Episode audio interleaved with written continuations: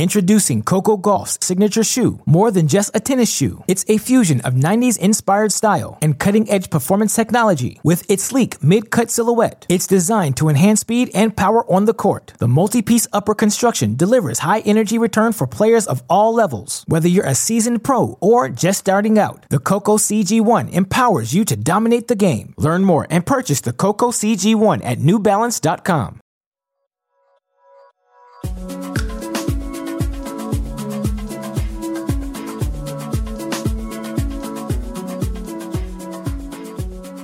All right, welcome to the tennis.com podcast. I'm one of your hosts, Nina Pantic, joined in our studio in Midland, Michigan by my co host, Irina Falconi. Hey guys, how's it going? And our guest for this episode is tournament director Talea Shilb. Talea. Hello, everyone. Okay, so this is Talia's first podcast. So, first of all, thank you for joining us. And we want to talk about Midland. Midland is a 100K ITF. Uh, it's a USTA event and it's in its 32nd year, but you are a first time tournament director. Tell us how you got here. Um, I'm a first time tournament director, but I have worked in Midland for 15 years. So I'm 15 years strong with this tournament. So I've just worked my way through the ranks. And I, to be honest, I think I missed a meeting and lost a coin, coin toss for this. So fair enough. And it's been 32 years. You've been involved since 2004. What does this tournament mean to this community? Oh, it means so much. Um, the housing opportunity, all I hear all year long is long is it is my player coming back? Can I have the same player? Can I? I hear stories about how they all talk um, to each other throughout the entire year. They get Christmas cards. They get invited for weddings and birthdays and trips and it's like uh, we open up our houses for an entire week, but we actually grow our family. It's funny you say that because uh, two different families that I've stayed with here, the Gibbons and the Russells, they both have places in Florida. And every time I see them, it's in Florida or here. So, yeah, I've maintained a relationship for over 11 years. And that's not uncommon here at this tournament. I mean, it's pretty uncommon, I think, with most tournaments, but here it's like, it's just part of it. Yes, it's amazing. It's a little known fact that some tournaments or a lot of tournaments offer housing to players. That's so unique because you're not staying in a hotel. You have a kitchen and a home and maybe a dog to play with. It's so nice. But also, I've noticed, and I've from my research about this tournament, is the crowds come in. You know, people are coming to watch tennis in Midland, and that's I think that's unique. We have such a tennis community, but Michigan alone has is a huge tennis community. So we bring in spectators from all over.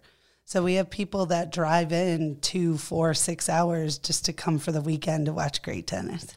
So you were saying earlier that you kind of climbed up through the ranks to get to where you are. Where did you kind of start off, and uh, what's been your most favorite position in all the years working it? I started off as the gopher. So, Talea, can you go for this? Talea, can you go for that? um, but I was so willing to just be involved because it's such an exciting week here.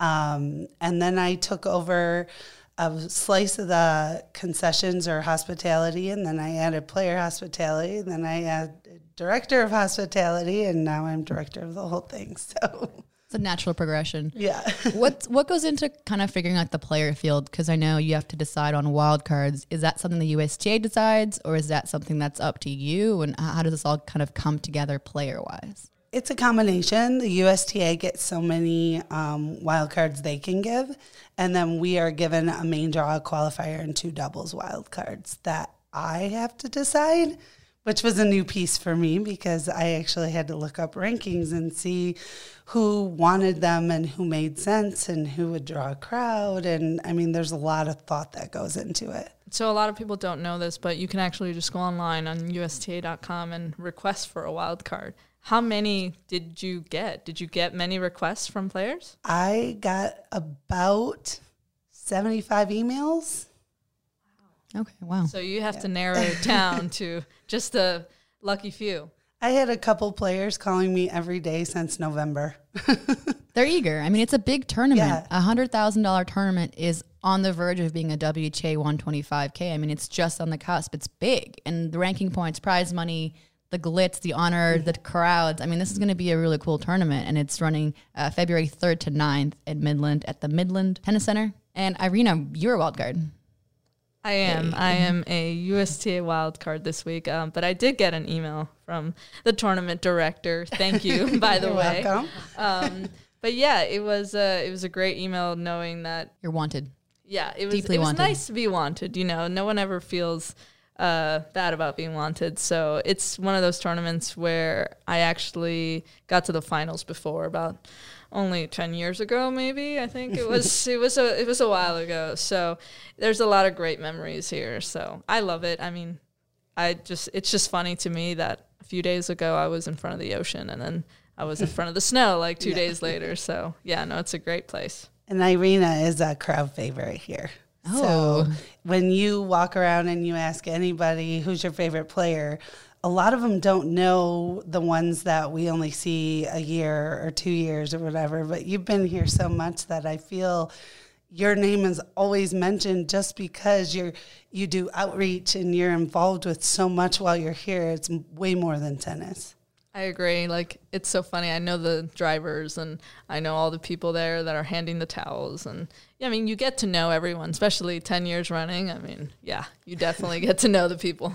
It, I'm, I'm. This is my first day here in Midlands, so to me, it already feels like a very special event, and it's hard sometimes because fans are so used to these big tournaments and Grand Slams, and the Australian Open just finished, and you're used to famous faces, but there's so much happening in a place like this, and I think it's incredible, and tennis should be everywhere. But Irina, you just said you went from the uh, sun to the snow. How does this transition happen? Like you were in Australia a couple weeks ago, and you're still here, so you always kind of had your eye on coming anyway despite the climate change. Yeah, it's one of those things where climate change sometimes is a factor in figuring out your schedule, but Midland is one of those where I really did want to play it. And uh, if I would have stayed a little longer in Newport, I don't know whether I would have played it, but uh, Glad you lost. yeah, maybe not glad, but uh, glad that the girl I lost to did end up, you know, getting as far as she did. She made the finals today, so did feel good about that. But uh, yeah, it's it's it's one of those things where you really never know where you're gonna go the following week. I mean, you can go. I, I was speaking to a girl earlier, and she was telling me she's like, "Yeah, I went from uh, clay to outdoor hard, and now going to indoor hard." So it's just you just got to roll with the punches, pretty much. You do, and Talia rolling with the punches as your first time. I know that your time is valuable, but I want to ask you so far, just a few days in, what's been the br- the biggest challenge? I feel like it's um, time management because every time somebody is looking for me, I feel like there's 10 people looking for me and they're literally in a line asking questions. And so I'm not feeling like I'm progressing forward, getting my own list of things completed because I'm spending so much time just directing. However, we have a really good staff and they have been amazing. At the support I've had from the staff and the community is just it's blown my mind because I have people coming up to me every day saying, "This is so awesome! This is so much better than last year," and and that's the kind of stuff you want to hear as a first timer because you don't want to feel like you let anybody down. And you have eight days, and then in eight days, you get to celebrate what you've accomplished. So I'm looking forward to seeing how this plays out. I don't want to waste too much of your time. So, final question for Talia. If somebody in the community is, is listening to this episode, uh, what should draw them in to come watch? I would say it's great tennis. However, it's so much more than tennis. We have dining from all over the area. We have concerts. We have free events. There's there's just so much going on. So if you've never seen a tennis match, you need to come out and experience this because it's not what you see on TV. It's not what you think you know about tennis. It's so much more.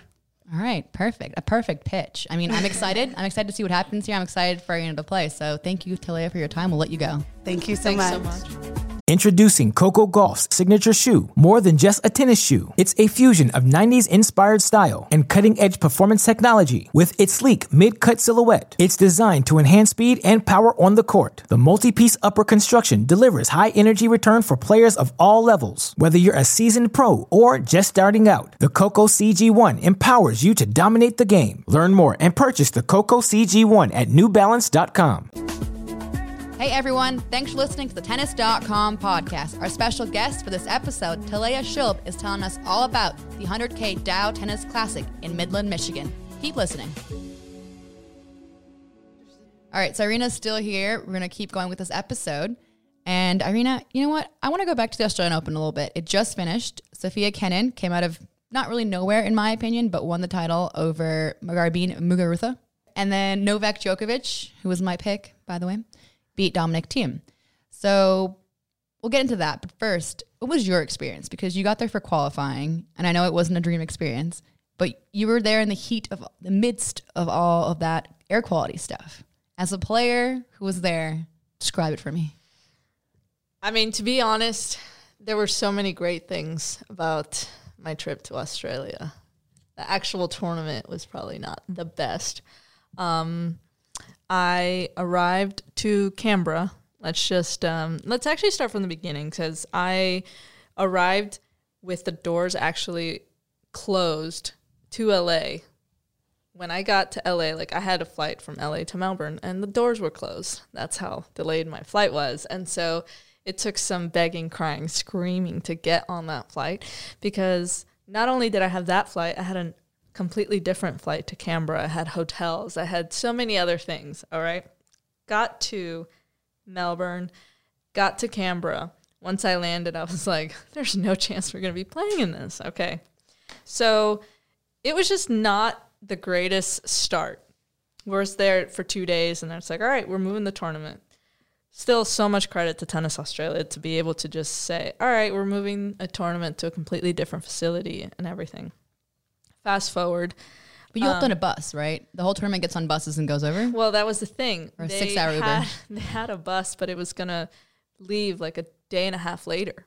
So I wasn't going to spend another day in Canberra. So I had to buy a flight to Melbourne. And thankfully, the housing family that I've stayed with for the last 11 years is going to go to Canberra anyway. And she's like, well, Bendigo's only two hours away. We'll drive together. So we drove together, which ended up being great. But once I got to Melbourne, it was also really bad air quality. Wait, when you were in Canberra, though, like when you say, I don't understand what bad air quality feels like. I've been to China and I know that it, LA is sometimes polluted, like sure, but nowhere near that scale. What does it feel like? You could taste it. You could taste the smokiness. You could taste it. And I don't know if you've ever tasted smoke, but it's not great. I don't smoke uh, cigarettes. So, and the air wasn't, it wasn't like hazy. It was orange. It was straight up orange. And you just didn't want to be outside. And the hotel we were staying at was also really hazy. So you didn't want to be outside at all. And you didn't want to go crazy in the gym because, oh, this air quality was smoke is they compared it to smoking 20 cigarettes a day. Mm. So you didn't really want to be out there. Um, and then Fast forward was in Bendigo. There were a few bad days in Bendigo as well, but it was all under, you know, the, ski, the levels. Yeah, yeah. under it's the like level. 200, yeah. And then, um, unfortunately, I got a respiratory infection. so that was really fitting. And then going into Melbourne, I didn't really practice much uh, because of that. Uh, so unfortunately, lost a heartbreaker 10 8 in the third set tiebreaker um, to a girl that was playing really well and um, yeah, it was uh, it was something I'd never experienced before. Um, it was just a lot going on, and I felt sorry for Craig Tiley and the entire staff because you're trying to make everyone happy, but you're also trying to make sure that you deliver on a tournament that's supposed to happen. And um, if anything, I'm just amazed and just so happy with the amount of relief and the amount of money that was able to be donated to the bushfire relief. So that was the positive. Yeah, I mean the the main the main story and the main focus is of course the devastation in the country and the wildfires and the animals and the people who are affected and all of that is the main the main concern and everything that everyone is raising funds for. It's the tournament did go on and I felt like with every passing day the fires and all that became less news. Uh, maybe because the air cleared up and the fires have gotten better, which is great, but it kind of disappeared. But to me, that's good news. Great news. It did kind of disappear, or I think people just stopped talking about it because it was like, hey, there's so much devastation going on, and you guys are complaining about, you know, a tennis tournament. Yeah, perspective. But at the same time, it's like, you know, people were recommended to not go outside, to not be outside. Yeah. Yet you were wanting to have world class athletes go out there and, you know, put their lungs to that. I, I saw both sides of the story. Um, so yeah, I'm just hey, he got the tournament done when it was supposed to be done. So He did. yeah. He did. And uh, people, were people wearing masks? At one point, yeah, I think. I mean, Yikes. it was uh, it was the way to go. And in Canberra, they actually sold out a mask the first day that the fire was really bad. It's just hard. Yeah, it's hard for someone who wasn't there to imagine what it feels like. So I'm glad I got to ask you, even though, you know, it is kind of older news now and we've moved on and things are improving. But, you know, I got to talk about Sophia Kenin. This is someone that I remember at the age of four or five running around tournaments with her dad and, you know, having all these photos. Back then, there wasn't Instagram or Twitter, it was websites. She had a website and it was her with like Capriati and Kournikova. And you're just thinking, and, and from my perspective, I was a teenager. And I was like, man, this kid is like front and center. I hope she makes it because there's already a lot of pressure on her, right? If you're kind of a prodigy at that age. And then to see her win a Grand Slam, it's like, yeah, but I mean, I thought she kind of was making it before. I mean, she was good last year. She was good the year before. But a Grand Slam. What's your take on Kenin? Uh, to be honest, I called it like five matches ago. I uh, it's funny. I actually told um, my coach I was like, it's gonna be Muguruza and Kenin in the finals, um, and I'm not surprised that Kenin won it. I mean, she was just striking the ball so well, and she was just undeterred no matter what came at her. And you could just tell she's so feisty. She just doesn't really give a expletive on what's happening. You know, she's just out there to win. And, uh, you know, I think it was one of those things where she actually like put it out into the universe at a very young age and she just kind of knew. She was like, you know, this is my dream and this is what I want to do. And dang nabbit, she called it. With threats to our nation waiting around every corner, adaptability is more important than ever. When conditions change without notice, quick strategic thinking is crucial. And with obstacles consistently impending, determination is essential in overcoming them. It's this willingness, decisiveness, and resilience that sets Marines apart. With our fighting spirit, we don't just fight battles, we win them. Marines are the constant our nation counts on to fight the unknown. And through adaptable problem solving, we do just that. Learn more at marines.com. Hey guys, it's Irina and Nina hitting you guys up from Midland, Michigan, where yesterday there was a snowstorm. And today we're talking about Sonia Kenin, Grand Slam champ, who two years ago actually played this tournament. Keep listening. There's something to be said about that mentality. She has that Russian uh, nationality in her, and that you can see it. It reminds me a little bit of Maria Sharapova because she'll never give up, and the fighting spirit. It seems so simple. I don't know. You're you're still playing actively, and when I played and everything, it seems so simple to be like, well, of course I'm going to fight for every point, every ball, and try so hard. But you have to have a certain commitment to that to really do it. And she's doing it times ten thousand because she's not giving up, and she's not not believing in herself. She's still going. I think it's a commitment to your belief in yourself too. Credit to her dad, who's ingrained in her, like, hey, you're amazing, you're good, you're good, you're good. That takes a lot of guts to be able to believe it in yourself as well. So to be able to deliver that, and I think, I mean, she was down set points against Barty in both sets. I know everyone talks about that. To, to be able to just go ahead and just believe, hey, I'm still going to win this. I'm still in this. Like, no matter what, I'm still just going to keep going for every point. And that's what I love. Like, when her back was against the wall, she was like, I'm still going for my shots.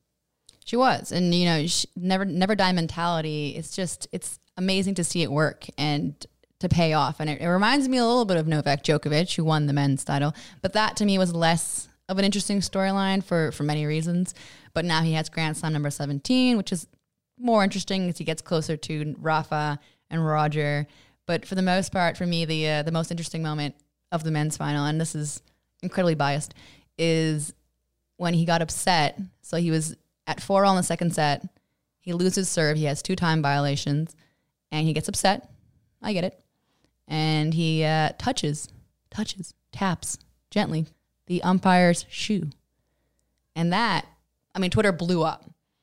But I, I mean, is that an offense? I mean, you're not supposed to touch the umpire. What did t- Twitter say? Twitter was upset because, of course, the argument is, well, if Serena did that, she'd be disqualified. If Nick Kyrgios did that, he'd be in jail. You know, like that's not what they said, but you know, that's the the reaction is going to be Novak is so loved, and he's number three or number one now. Sorry, he can do whatever he wants. But come on, like a tap is not. He wasn't trying to hit the guy. He wasn't aggressive, but bold. I don't know. I love drama. I'm pretty sure that you're not supposed to touch anything, anyone. Like, like that's just unacceptable. But at that stage, I, I doubt that the umpire is gonna be like disqualified. I mean, of course, yeah. But But I can't even imagine how much Twitter would have blown up after that. I mean that that would be that would be chaos. But I didn't. I, I'm gonna have to watch the video. I do know that um, he actually made the comment like, "Hey, good job, you just became famous" or something Yeah. like that. yeah, so he That's touched him and then and then That's did that. Yeah, yeah. When he sat down, he said, "You know, well done. You made yourself famous," which umpire did not. He's yeah, not but the thing is, that should have received a. You know that that's an offense, isn't it? I think you have to, from what I understand, you have to use bad language or maybe be more aggressive. And he wasn't really being aggressive; he was being sarcastic, which Yeah. I also, I mean, uh, you know, Passive creative. aggressive. He's being, yeah, he's being a little. And then you know that's like whatever. Novak won. Grand Slam 17. I'm invested in the Djokovic storyline because I think he's going to pass Roger, but he hasn't yet. So my other favorite moment, and you're going to relate to this, Ashley Barty lost the semifinals. We just talked about it, and brought her niece, like a 12 month, 12 week old baby, into press with her, and sat there for like at this point over a five minute press conference with this kid in her arms. And I was like, this is a power move. Like this is incredible. And of course, her her whole spiel was it's all about perspective. You know, I did had a great Australian summer. Semifinals is a great result. You know, she's world number one, but it is with the baby in her arms. I was like, wow, this is the best moment ever. Well, I recently just became an aunt, so I can definitely relate to this because it really does put it in perspective. At the end of the day, her niece is not really going to care what she did, what her result was, whether she won or lost. She just wants to see her aunt.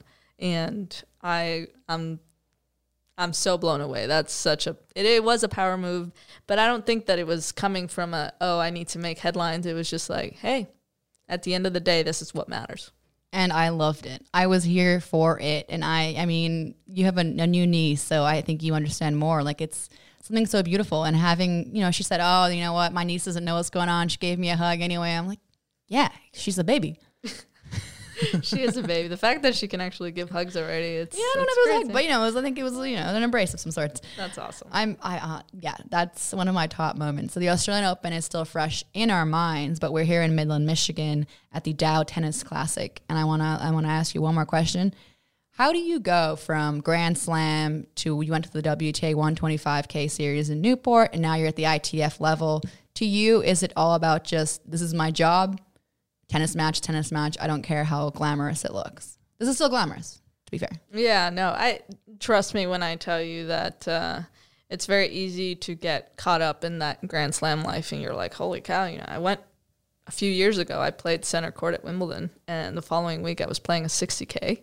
I went to a tournament where it was a porta potty situation, and there were no locker rooms. It was barely a gym, and uh, you only got one can of balls a day, and it just really puts things in perspective. Um, and yeah, coming here, going to a Grand Slam at the end of the day, you know, my coach said it best. He's like, just got to play the ball. No matter where you are, just got to play the ball. At the end of the day, no matter the opponent, no matter the location, you just have to respect your respect the ball and play it, no matter what.